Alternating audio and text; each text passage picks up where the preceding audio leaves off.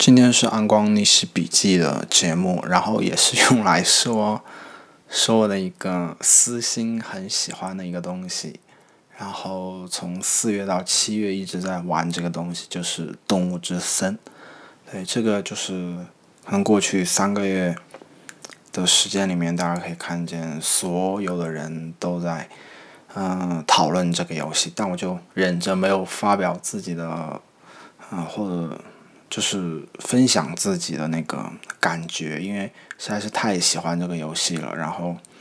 就我自己很喜欢的东西的话，特别特别喜欢的东西，就是我如果没有投入很多精力或者时间去感受体验，嗯，我是不太愿意就直接就分享出来的。所以说也是，嗯，一定要花很多很多时间之后，嗯，我才有那个勇气去说啊。它到底是一个在我心中是一个什么样子？而且我也希望可以把自己喜欢的东西可以说清楚，然后让你听完之后哦，对这个游戏是有一个嗯，算是比较深刻的了解的。首先我自己是在嗯十年前那个 3DS 那种很小的掌机，嗯，我就玩过《动物之森》了。当时我就觉得，就是这个游戏它在日本其实跟现在是一样的，也是特别特别火。是因为它总是会有一些更新，然后那更新是根据日本的那种节日，呃，会加入更新，就是每过几个月它就会出一些官方的广告，呃，在日本的很多地方就是公开的去播播放，所以说就在日本的人气一直非常高。然后我当时玩 3DS 动物之森，我就我知道这个游戏有一个特质，就是你不会腻，就你永远不会腻，它永远有。它明明就是不是一个闯关的游戏啊，不是一个剧情类游戏啊，就没有。按理说是应该比较重复的内容比较多每天，但是你却出人意料的不会腻，对，这个是我觉得当时我觉得特别神奇的一个地方。嗯，然后就是微博上有一句话就是说，呃，这里很自由，什么都没有，所以说，嗯，你可以做一切你想做的事情，但其实这句话是一个误导，对这句话可能是，嗯，就刚开始玩，大家觉得无人岛嘛，就什么都没有嘛，什么都可以创造，所以说就会给人一种这种感觉，但其实不是的，这是一个呃有着非常多的限制的游戏，对比一般的游戏的限制要非常多，而且你每天都会感觉到这个游戏的限制，对，比如说第一。嗯，每个玩家会有个背包，那个背包是有格数限制的，也就是说，你拿的东西你不能无限的去拿，都放在你背包里，对，它是有格数限制。这个是，嗯，我的很多朋友也会去吐槽，就是说为什么就有格数限制啊，好不方便啊，啊，但其中有一个我最近开始意识到一个问题，就是说，他对于那种金钱的观念是蛮好的，就是说，就是在。就是格子里面可以放工具，可以放你捉到的虫子啊、鱼啊，还有礼物啊，还有家具啊，还有钱。对，就是说，嗯，你的钱要占你这个背包的多少个格子？对，如果你比如一半都是钱，那你占的别你拿的别的东西就会变少。所以我对这我突然有一种很哲学的意味，我觉得对，就是人让钱也其实也不要太多的，就拿很多很多钱。那你剩下的别的干别的事情的乐趣就会少很多，哦，我我觉得哦，这个很棒啊，这个设定，无论是小朋友还是大人，我觉得都是这样的，对，就是任何东西都不是多多益善的，嗯，然后还有一个就是那个就自定义 DIY 的一些图案，对，那个也是我的朋友就吐槽蛮多，就说为什么图案就是有格数限制呢？为什么不能无限的去扩充它 DIY 的图案呢？那其实呃，这个其实也是一种限制了，对，这就是在限制中有它的自由性，对，就是你可以 DIY，你可以 DIY 很多图案，但是你 DIY 到一定程度，好，你就要停下来了，你就要去思考哪些 DIY 是你真正喜欢的，然后你要去去掉那些你不喜欢的 DIY 的图案。那呃，这个是一个个人感受啊，但从游戏制作方的角度来说，因为为了大家联机的需要，我这里给大家解释一下。因为为了联机的需要，就是我们要互相读取对方岛上的所有数据，我们才能联机成功。那么，那就那任天堂它就需要做到一件事情，就是说每个人岛上数据的那个上限是一样的。就有的人，如果你无限图案、无限 DIY，把岛上搞得特别花花绿绿的很多图案的话，你的数据就会比是别人可能就是别人岛上那个数据几倍之上，那这个联机的那个质量就会大大的受到影响。对，所以说这种对数，这是一种对数据的限制。从游戏制作方的角度来说，是是这个道理了。对，当然玩家只是觉得哦，为什么我想要的图案对就格子不够了？对。那其实你你反思一下，就是说，嗯，你去删掉你不喜欢的图案，这也是你玩这个游戏的工作之一，对。然后再就是你岛屿上，比如说我们可以修桥，还可以修斜坡，还有居民的数量，这些东西全部都是有有有有上限的，对。也说你不能无限的修桥，你不能无限的修斜坡，啊，这个怎么说呢？我一开始不知道，我一开始我想搞个空中花园那种巴比伦的空中花园，我就疯狂的修第二层、第三层，就想把整个岛都变成第二层、第三层，然后大家都在第二层和第三层活动，然后需要很多斜坡，然后好我就吃了这个亏，我就我当时不知道它有限制嘛，我说哦我的斜坡不够，所以当时出了这个事情之后，我才开始理解这个游戏的主要的。这个活动中心并不应该放在第二层或者第三层，应该是第一层，对，就是一个平地，对，你的主要的中心应该是放在平地，对，呃，然后还还可以还可以修那个悬崖，但修悬崖也是有有有层数，就第二层、第三层，对，也是有层数，就不你不能修到通天打，你不能修一一百层的悬崖到天上去，这这些也是不可以的，所以它的限制其实是有的。而且你每天你在电脑上都能感知到，哦，这是被限制到了。但我觉得这是因为这些很明确的限制你，让你觉得，让你可以在这种，呃，一个范围之内，去，比如说，呃，可以修九座桥，那九座桥要摆在什么地方，你会去想，而不是说我随意的去修桥，随意的去修斜坡，随意的去叠加你的悬崖，哎，就当你不随意之后，你反而能够感觉到。你用心的去设计的这样，最后达成那个效果的快乐，对，这这种快乐是会你让你感觉，比你在城市当中生活，比你在日常生活中现实的生活更快乐的一件事情。那反而这是一种限制带给你的，而不是无限。对，其实无限的自由反而很恐怖。就是说，比如这个这个世界上，呃，这个游戏里面，你可以修无限个桥，无限做斜坡。无限的堆叠悬崖，我看 B 站上有的人就是，就是搞了很多东西想拆掉啊，就是拆哭了，就 因为实在是太费时间了，对，就是那那反而是一种折磨。因为当什么都有数量限定的时候，你反而会呃有计划的去建立自己那个呃通过想象力创造的自由的王国，对。然后我觉得我玩游戏是比较喜欢，就是去触碰那个游戏的极致，对，那个极限在哪里？玩游戏蛮蛮喜欢去做这件事情的。所以说啊，玩游戏干的第一个大的工程就是，就别人可能第一个工程就是开始，呃，突破十个岛民然后去岛建，我不是，我第一个干的工程是把整个岛铲平，这是一件非常累的事情，对，对，就是把整个岛的第二层、第三层全部都削掉。呃，河流全部填平，悬崖全部填平，瀑布全部填平，对，变成一个你可以在我的岛上自由的奔跑的一个这样的小岛。然后我干完这件事事情之后，我发现是是有好处的，是好处是什么呢？就是你对这个岛啊，你对自己的这个岛啊，有一个非常清醒的认识了。就一开始你是你是浑浊的，就你只能在岛上跑来跑去啊，它固有的一些河流啊，固有一些地形啊。固有的一些瀑布啊，你就看它好像觉得很漂亮，对。但你对整个岛的理解其实都在局部。当然把岛上跑遍这个岛所有地方，把所有地方都铲平之后，你就发现哇，这个岛已已经在我的这个世界里面真实存在了。然后，我感觉第二个挑战极致的事情就是，呃，做矿场，做就是动物自身的一个，只要玩了动物森才知道我在说什么，对，就是说。它动物镇它有那个矿石，每天都会，如果你把它毁掉了之后，它就会出现在岛屿不同的地方。那你把岛屿的其他部分全部都填满，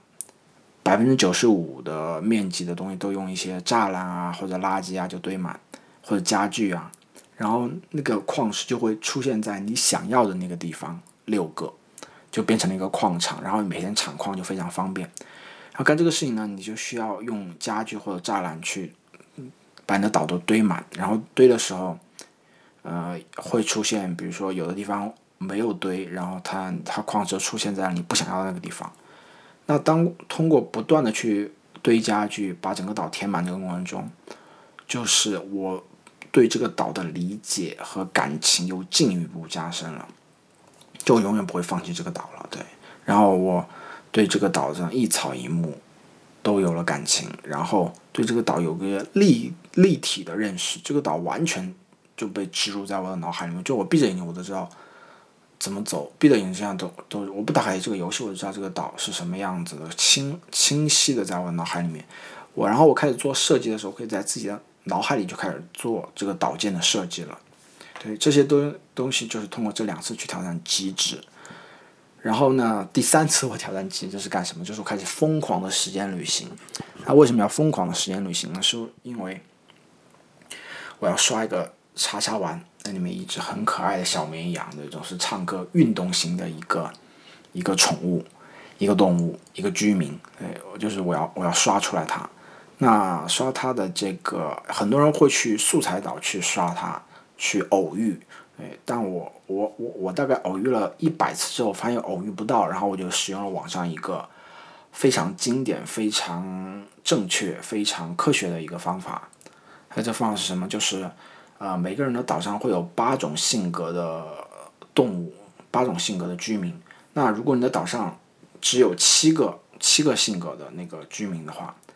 没有的那个性格，他就会一直去来你家的那个露营地，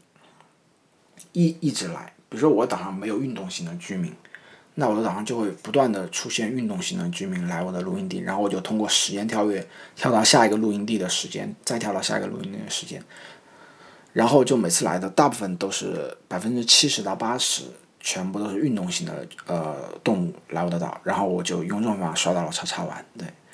那这个这整件过程说起来听起来挺简单，但其实是一个非常痛苦的过程，因为时间旅行就是你要不不停的保存存档，啊，不停的退出游戏，不停的调时间，对，这是一个很痛苦的事情，这是一个机械的劳动，这是重复的，就是不断的重复同样的事情，就是你你可能重复到。几个小时之后，你的内心就会很抗拒这件事情呃，但是我在这个时间旅行里面，我反而随着，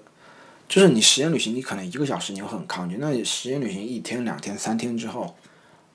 你你突破那个极之后，你会感觉到一种快乐。那那个快乐是什么？第一，你非常深刻的了解了整个游戏的运行机制，对。然后这个游戏到底是怎么每天去运作的？因为你调时间嘛，你会经历一年四季，你会经历不同的动物对你在不同的时间说的话，他们对你的态度，他们对你的感受，啊，你会看到整个游戏世界里面的一个改变。还有比如说，呃，有的东西是你很需要的，比如说那个 DIY 的图纸，但通过时间旅行，每天它都会出现在你的那个游戏的沙滩上面，那你每天去捡就好了。所以你快速的收集了大量的 DIY 的游戏图纸，那么你对游戏图纸的这个概念，对家具的概念就上升到了一个新的层次。你不是等待，哦，等待今天来一个家具，新的家具，或者根本没有新的家具，对，你会在短时间收集很多家具，然后你对家具有新的概念，然后你用家具去布置你的房间的时候，你对房间设计又会有一个新的概念出来。然后，比如说你有的人是等待那个猫头鹰妹妹的出现，那因为你通过时间跳跃，时时会就会在每一天的第一秒钟就告诉你今天会有流星雨，然后就会就就百分之九十的可能性妹妹就会出现，然后你也可以得到那个星座的图纸，对，就你不再是一个被动的、被动的去等待某个事件的发生，而是你是你开始去运行这个游戏了，对，所以说，嗯，这是当你。对时间旅行运行到一个极值状态的时候，就不是一个小时到两个小时的时间旅行，而是好多好多天你一直在时间旅行。对你每天的任务就是时间旅行，因为你我为了刷叉叉网，我要去做这件事情。那提到时间旅行，其实很多人大家听到很多意见就是负面的，就是它会让你游戏变得索然无味。对，那我认为就是，这就是我说，就是你可能只只经历了几个小时的实验旅行人的感受，他的确会让人对游戏产生一种抗拒心理，对。但是当你把一件事情做到极致的时候，极致的时候，其实你会看到完全不一样的风景，而那个风景，我觉得是美丽的，对。对，再再换换一个角度来想的话，就是你要想一想，你在世界，你在现实世界里面，你是完全无法去进行时间旅行这件事情的，对吧？在听这个节目的你，对吧？你应该没有进行时间旅行吧？对，在现实世界里，按动森提供这样一个机会，让你去，因为你周围也有也有那个十个动物嘛，那就是你的人际关系嘛，对。然后你也是真实的四季风景。对，每天都会触发不一样的事件，对，它并不是一个单一的时间旅行，对。然后你还可以通过时间旅行去看你做每一个选择，那个选择之后是一个什么后果，对，你可以立刻就明白哦，会变成什么样子，对。在你人生当中，你可能要过一年、三年、五年，你才知道哦，五年前做那个选择是什么意思，是给我一个什么后后果，哦，我后悔还是不后悔，对。但动身之后，你立刻就可以明白。每个选择的意义是什么？每个选择的结果是什么？那我觉得就是很棒啊，对啊，嗯，就在极致之中，你去体验整个这种动森世界的人生，我觉得这是蛮值得的一件事情哎。而且，嗯，我觉得就是时间旅行，它会让你看过